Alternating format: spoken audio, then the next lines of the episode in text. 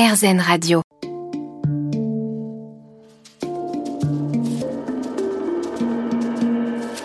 Les rencontres de Julie Obispo. On est avec Fabrice Cannizzaro aujourd'hui pour parler sport. Fabrice, pour le corps humain, où se situe la frontière entre trop et pas suffisamment de sport alors ? Alors c'est très individuel aussi, c'est propre à chacun cette limite. Clairement les deux extrêmes sont pas bons. Ne rien faire, c'est évidemment pas bon du tout. La sédentarité, on le sait aujourd'hui, laisse beaucoup de traces et notre corps est fait pour bouger, on est fait pour être actif.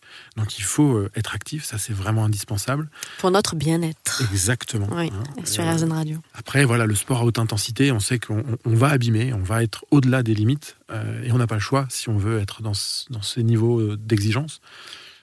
Donc le juste milieu, c'est d'essayer de trouver, c'est un équilibre en fait, et chacun va trouver le sien, parce que finalement, le sport, l'activité physique permet aussi d'atteindre un bien-être mental et psychique, et finalement ça, chacun va avoir besoin d'une manière ou d'une autre de le solliciter et d'aller trouver à quel moment on est dans cette zone de confort. Mais on peut aider les gens à essayer de le trouver quand on travaille avec des sportifs débutants ou même avec des gens sédentaires, c'est d'essayer de leur redonner ce goût à l'effort. Oui. Et une fois qu'on a ce goût à l'effort, finalement, ça se fait de manière naturelle. Et on trouve très vite sa propre zone de confort, justement, où on se sent bien et où on sent les effets bénéfiques de l'activité physique. Donc c'est instinctif. C'est un peu instinctif. Il ne faut pas vraiment réfléchir. Il faut juste se lancer. Pas trop réfléchir. Exactement. D'accord. Quelle est la différence entre crampes et courbatures et comment les traiter ? Alors en fait, c'est un peu la même chose. J'exagère un petit peu, mais c'est une réaction musculaire qui va se produire. La courbature, c'est lié à l'utilisation du muscle. Donc en fait, finalement, quand on utilise notre muscle, quand on travaille, quand on fait un exercice, quel qu'il soit, on crée des micro-lésions. Et notre corps a cette capacité incroyable de se régénérer, notre système musculaire se régénère. Et donc, cette phase, c'est finalement une petite inflammation, la courbature que vous pouvez ressentir après une activité sportive.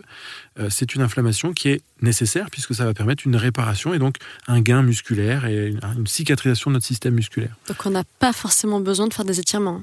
Alors justement, ça c'est un grand débat. Et la science essaye d'y travailler beaucoup.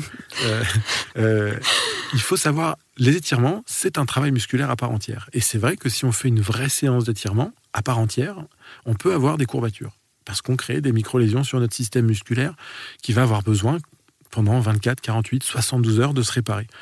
Donc si on fait une grosse séance sportive avec beaucoup d'intensité, c'est peut-être pas nécessaire de faire un étirement consécutif puisqu'on vient à nouveau faire des lésions musculaires, enfin des micro-lésions.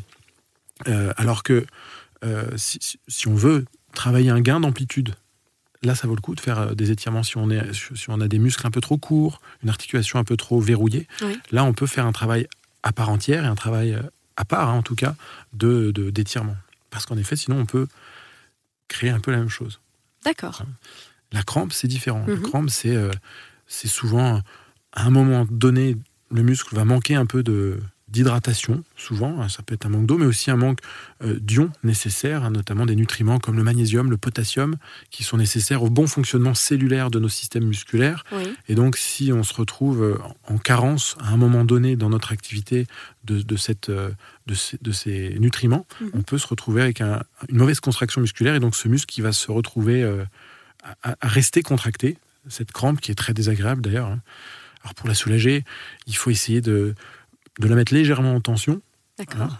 Si c'est sous le pied, il faut se mettre debout et marcher. Mettre du froid éventuellement peut feinter un peu notre système nerveux et permettre de faire passer un peu plus vite la crampe. Mais c'est que ça soulève derrière certainement une problématique nutritionnelle qui fait que le fonctionnement musculaire sur cet instant-là est déficitaire. Alors justement, est-ce qu'il n'y a pas une astuce ? Est-ce qu'il ne faut pas boire de l'eau sucrée ou salée ? Oui. Souvent... Parce que quand on fait du sport, on transpire, donc on perd du sel. Et donc, c'est des mécanismes chimiques très, très difficiles, puisqu'il se passe beaucoup de réactions en même temps. Et donc, beaucoup de petites choses sont nécessaires. Le sel en fait partie. Donc, c'est vrai qu'en règle générale, même quelqu'un de sédentaire ne boit pas beaucoup. On est censé tous boire à peu près 2 litres d'eau par jour, sans faire de sport. Et quand on fait une activité physique, il faudrait augmenter cette prise d'eau, justement. Donc, on est tous un peu déficitaires en eau, et ça c'est important, de prendre ce réflexe de boire au moins ces 2 litres d'eau par jour. Et si on pratique une activité, de boire des eaux parfois un peu plus salée, comme de l'eau pétillante après une activité sportive, par exemple, qui va permettre de redonner un peu plus de sel à notre système intérieur. Attention, il ne faut pas non plus manger salé pour autant, hein, c'est vraiment juste un juste équilibre, encore une fois. Merci Fabrice, on se retrouve dans un instant. À tout de suite dans les rencontres de Julie avec Fabrice Cannizzaro.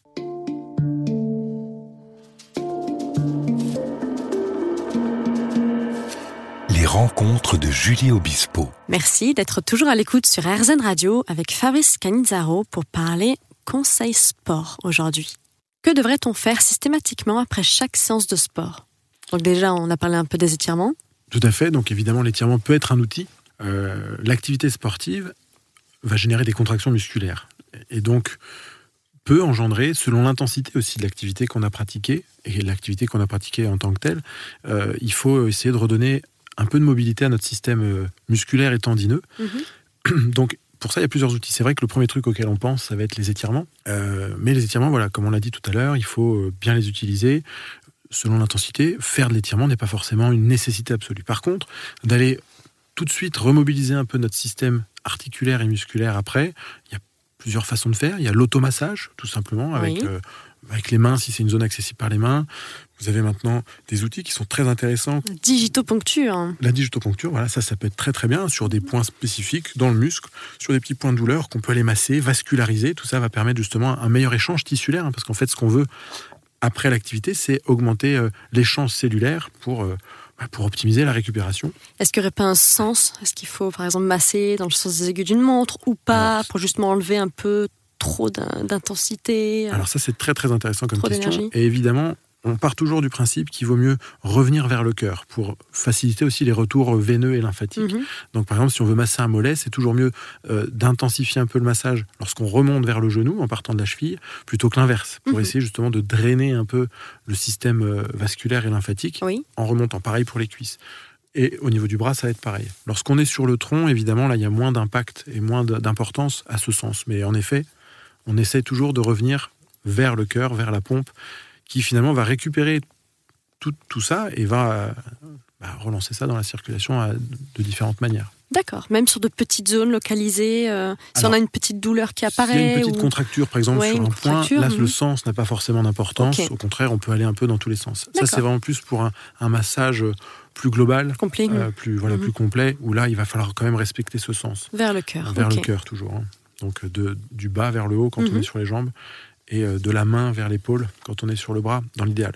Mais après, sur un point précis, là, il n'y a pas vraiment de sens, c'est d'aller vasculariser un peu cette petite zone. D'accord. Il y a des rouleaux de massage qui sont super bien, des balles de massage, une balle de tennis pour aller masser une petite zone dans le dos, des choses comme ça. C'est des choses simples, mais qui sont très, très efficaces.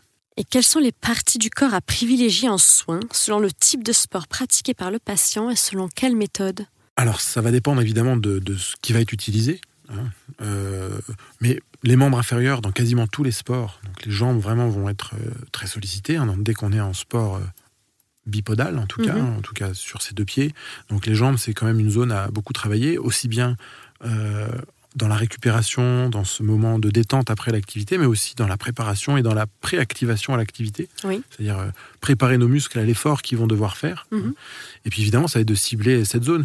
La Roland-Garros va bientôt commencer, donc dans le tennis, il y a beaucoup de mouvements du tronc, il va falloir aussi préparer un peu son tronc, son dos, à ce travail qu'on va lui demander.